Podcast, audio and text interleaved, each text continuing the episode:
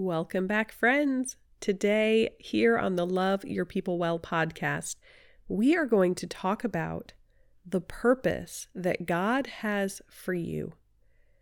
And our goal today is to encourage one another and to remind ourselves of truth. Because it's so easy to feel defeated, to get sucked into some mom guilt and some negative thinking, and we miss out on enjoying our family life and our relationships when we're stuck in that negative place. And there's no need for it. And I don't just say that as like a, well, you deserve better, or because, you know, you're amazing, mom, you got this kind of thinking. I say that because God has a purpose for you, because He is the rock your life is built on. He is the Holy Spirit filling your relationships, leading you, guiding you, loving you. And so today, my friend, we're going to take a few minutes together and look at some scripture passages that can remind us of the purpose God has in your life, in my life, in our family lives, so that we can root our confidence in Him and crush that sense of feeling defeated, crush that hopelessness, crush that mom guilt, kick it to the side, because we are standing firm on the Lord. This is episode one seventy-seven of the Love Your People Well podcast, where we are all about building healthy and happy and holy family relationships. And if you're not feeling very confident about your role in those relationships, you're not going to really enjoy them. You're not going to have that sense of peace and joy and purpose at the end of the day. And that's what I want for you, my friend. I am here because I am passionate about helping moms enjoy every minute of family life, especially when our kids are young, because we all know they grow so fast and we want to enjoy this season. So my name is Jess. I am a family counselor, a Christian, a pastor's wife, a mom of four. Life is crazy. Life is busy. And I know how easy it is to get sucked into thinking in a defeated way, feeling defeated, and just not enjoying things. And the best place to turn when we're feeling that way is to the Bible. So as we jump into this today, um, I'll remind you that I have several devotionals on the website. Uh, particularly, there's one called Finding Your Identity in Christ. And if you're struggling with this, that might be a great place to start. Um, if you're struggling just off the bat to even spend time with God, to read the Bible, to pray, then grab my freebie to get started. That's called the Holy Habits forty-five-Day Bible and Prayer Challenge. Um, and once you're a little more comfortable, you're reading the Bible, you're praying, you're trying to go deeper with the Lord, grab that Finding Your Identity in Christ devotional, because that will help you rest more fully on who He is and who He has created you to be as His child, beloved and redeemed by the blood of Christ. So a few of the scriptures we're going to talk about today, that, well, not a few, they all are going to zero in on that question of what is the purpose, who am I, what, not who am I in the big, big picture sense of life, but in your family. Who am I as a wife? Who am I as a mom? Why am I doing all of this? What is God's purpose in all of this? And I think we should start in Ephesians chapter two. Um, and I particularly love verses eight and nine, but we're really going to focus on verse ten. Verses eight and nine highlight that we have been saved by grace. It's not because we did something right. It's not because we're working hard. We are saved by grace and grace alone. And we have that grace because we have faith in God, in Jesus Christ. And then verse ten tells us, for we are God's handiwork. Some translations say we are God's masterpiece, created in Christ Jesus to do good works, which God prepared in advance for us to do. And when you are struggling, you're feeling like you're just not really doing that great of a job. Everything feels overwhelming. Why am I even trying? What's the purpose in all of this? I personally find it so helpful to remind myself of this, that I have been purposefully created by God Himself, the creator of the entire universe, has masterfully created me in Christ Jesus for a purpose. And that purpose is not to scroll through TikTok and Instagram. And that purpose is not to cook the most amazing meal. And that purpose is not to sweep my floor every day. That purpose is to honor God with my life, with my relationships, with my choices, and to glorify Him in how I live day to day with my family, first and foremost. I see them the most. They are the most important people in my life. And the same is true for you. God is not trying to make it some complicated mystery to figure out, ooh, what are these good works that He has prepared? Our good works are day in and day out, living faithfully for Him, putting His glory on display, loving our husband, loving our kids, raising them well, loving them well, and loving the people around us. I'm not saying that's easy, but it's definitely not complicated. He has created us in Christ Jesus to do good works, and He prepared those in advance. He's not like making the plan up as He goes along. He had a purpose in crafting your family, bringing your family together, and He has a purpose for you in those family relationships. So that is Ephesians chapter two, verse ten. Let me interrupt our conversation just for a moment to invite you to join me over in the Faith Fiver Club. This is our private community where every month we go deep into a different topic of family life. With a private podcast, a personal workbook, month by month, encouragement and resources. Join us at patreon.com forward slash love your people well. All right, let's get back to our conversation. And then we will jump into the Gospel of Matthew at the very end of chapter six. This is in the middle of the Sermon on the Mount. Um, and I mean, there's so much in the Sermon on the Mount that we could talk about. But what I want to f- highlight here, as we're focusing on this feeling of, of just kind of being defeated, beating ourselves up inside, not, not feeling great about how we're living in our relationships, I think verses thirty-three and thirty-four here in chapter six are so helpful. And what they say are, but seek first His kingdom, God's kingdom, His kingdom and His righteousness, and all these things will be given to you as well. Therefore, do not worry about tomorrow, for tomorrow will worry about itself. Each day has enough trouble of its own. And when I am feeling defeated and just kind of like, oh, this isn't going well, I'm not doing great, what's going on here? What's the point of all of this? I find these verses so helpful to just refocus me, because usually if we're feeling that way, we're focusing on the things around us, the things that are happening that are not so good, right? Like we're noticing all the things that are wrong, all the things we wish were different. We're worrying about what's going to happen or what already happened. And we're just focusing on negative things or, or unhelpful things or discouraging things. And these verses remind us that all we really need to do is seek God's kingdom and His righteousness. And He'll take care of the rest.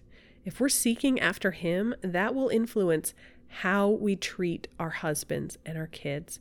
It'll impact how we Um, take care of our home and how we spend our leisure time. It'll impact everything. And instead of worrying about all of that and being negative about all of that, we can just focus on the Lord. Seek first His kingdom and His righteousness.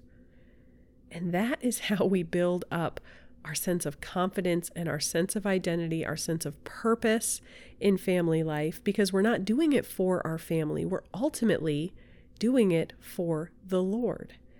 Every time you love your husband, love your kids, love yourself, love your friends, love your neighbors, all of that effort and energy and emotion is ultimately going back to God. It's a way of loving him, honoring him, and making him more and more famous in the world. So let's talk about two more passages in scripture here. Um, I'm looking now at Romans chapter eight. Really, all of it is great. uh, that's probably true of all of scripture, I suppose. But right now, I am particularly focusing on a few verses. So I want to highlight verse number one.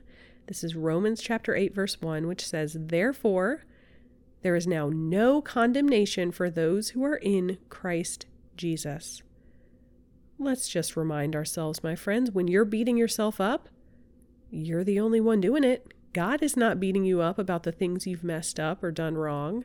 He's not upset that you're not perfect because he knows you're not perfect. No one is perfect. And if you're in Christ, and you're seeking God's kingdom and God's righteousness, and you're confessing and apologizing and trying to do things differently, trying to do things better, there is no condemnation for those who are in Christ Jesus. Now, I also want to highlight, scrolling down here, looking in Romans chapter eight, um, I want to look toward the end of that chapter, verse twenty-six. Is where I'm starting here. And what it says is, in the same way, the Spirit, the Holy Spirit, helps us in our weakness. We do not know what we ought to pray for, but the Spirit himself intercedes for us through wordless groans. And he who searches our hearts knows the mind of the Spirit, because the Spirit intercedes for God's people in accordance with the will of God. And I'll just pause there. This is so encouraging. When you are feeling defeated, just cry out to God. You don't have to have the perfect words. You don't have to know even what's wrong or what you want or what could be better or what could be different. Just take that emotion and that feeling, just like that ugh, gross feeling inside that can happen sometimes, and lift it to the Lord and trust that the Holy Spirit, he understands what's going on. And he understands the mind and the will of God the Father. And he will intercede for you. And then it continues here, Romans chapter eight, verse twenty-eight, a very famous verse that says, "And we know that in all things God works for the good of those who love him, who have been called according to his purpose." And it goes on then about how we've been predestined and justified and... and And who can be against us if we are for God? And it continues down then into how nothing will separate us from the love of Christ. And then in verse thirty-seven, it reminds us, in all these things, we are more than conquerors through him who loved us. "For I am convinced that neither death nor life, neither angels nor demons, nothing in the present, nothing in the future, no powers, no height or depth or anything else in all of creation will be able to separate us from the love of God that is in Christ Jesus our Lord." And that closes out Romans chapter eight. Um, and like I said, there's so much in this one little chapter that can encourage us. But how encouraging is that end of this chapter? And just the reality that when we're condemning ourselves in our own minds, we're feeling the guilt, we're feeling the, you know, I wish I'd done that, I should have done that, I'm not doing a great job here. We know we're not enjoying life at that point. We're not enjoying our relationships. And it's not necessary because Christ is in it and Christ loves you, and because he is in you, the power that raised Christ from the dead lives in you. You can conquer anything. You can overcome anything. Not just by like, I set my mind to it and I willed it to happen, or I manifested it to happen, or I put it on my vision board and it all got better. You can conquer that negative thinking and that sense of hopelessness and defeatedness. You can overcome all of that through the power and the love of Jesus Christ. So just take a few minutes and read through Romans eight. It is so encouraging. It's deep and it's complex. Romans is a very um, complex theology. It's not the easiest book in the Bible to read, but it is so rich and it is worth spending time there. Um, but let me close this out today with a look at the Gospel of John in chapter fifteen, particularly at the beginning, where Jesus is talking about how he is the true vine and we are the branches. And it says in verse five, "If you remain in me and I in you, then you will bear much fruit. And apart from me, you can do nothing."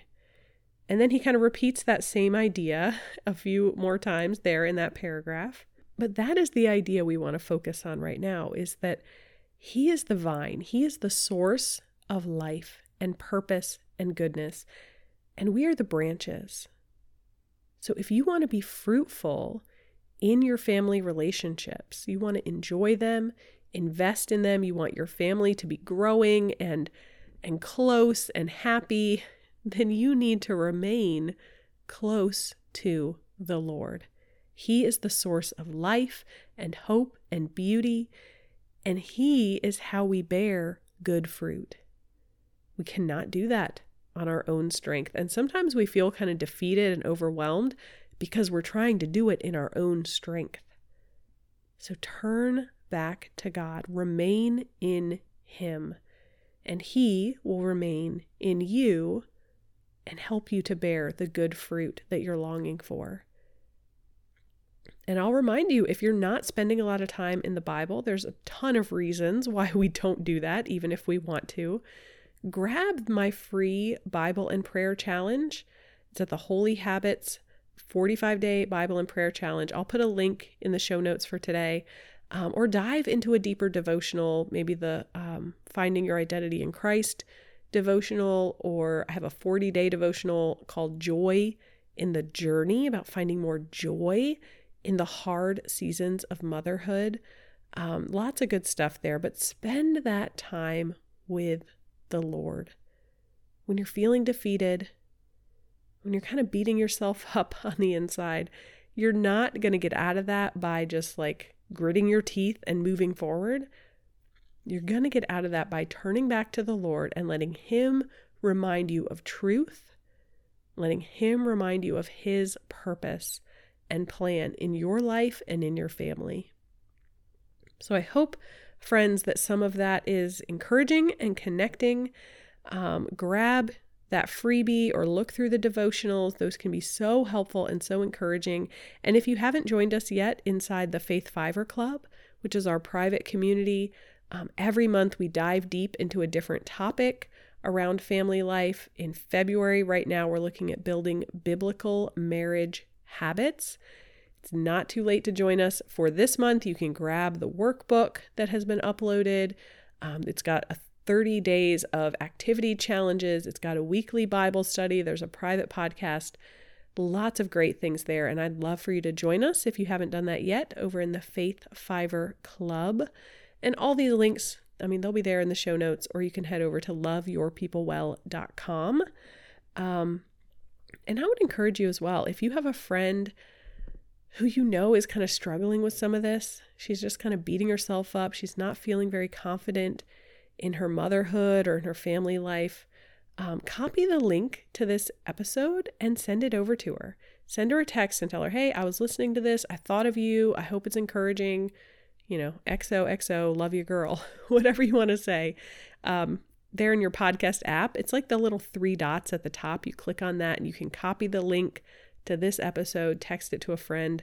Um, that's a great and easy way to encourage your girlfriends and, and just build each other up. Love each other well, because we are all in the same boat. We're all struggling with so many of the same things, and we want to encourage one another.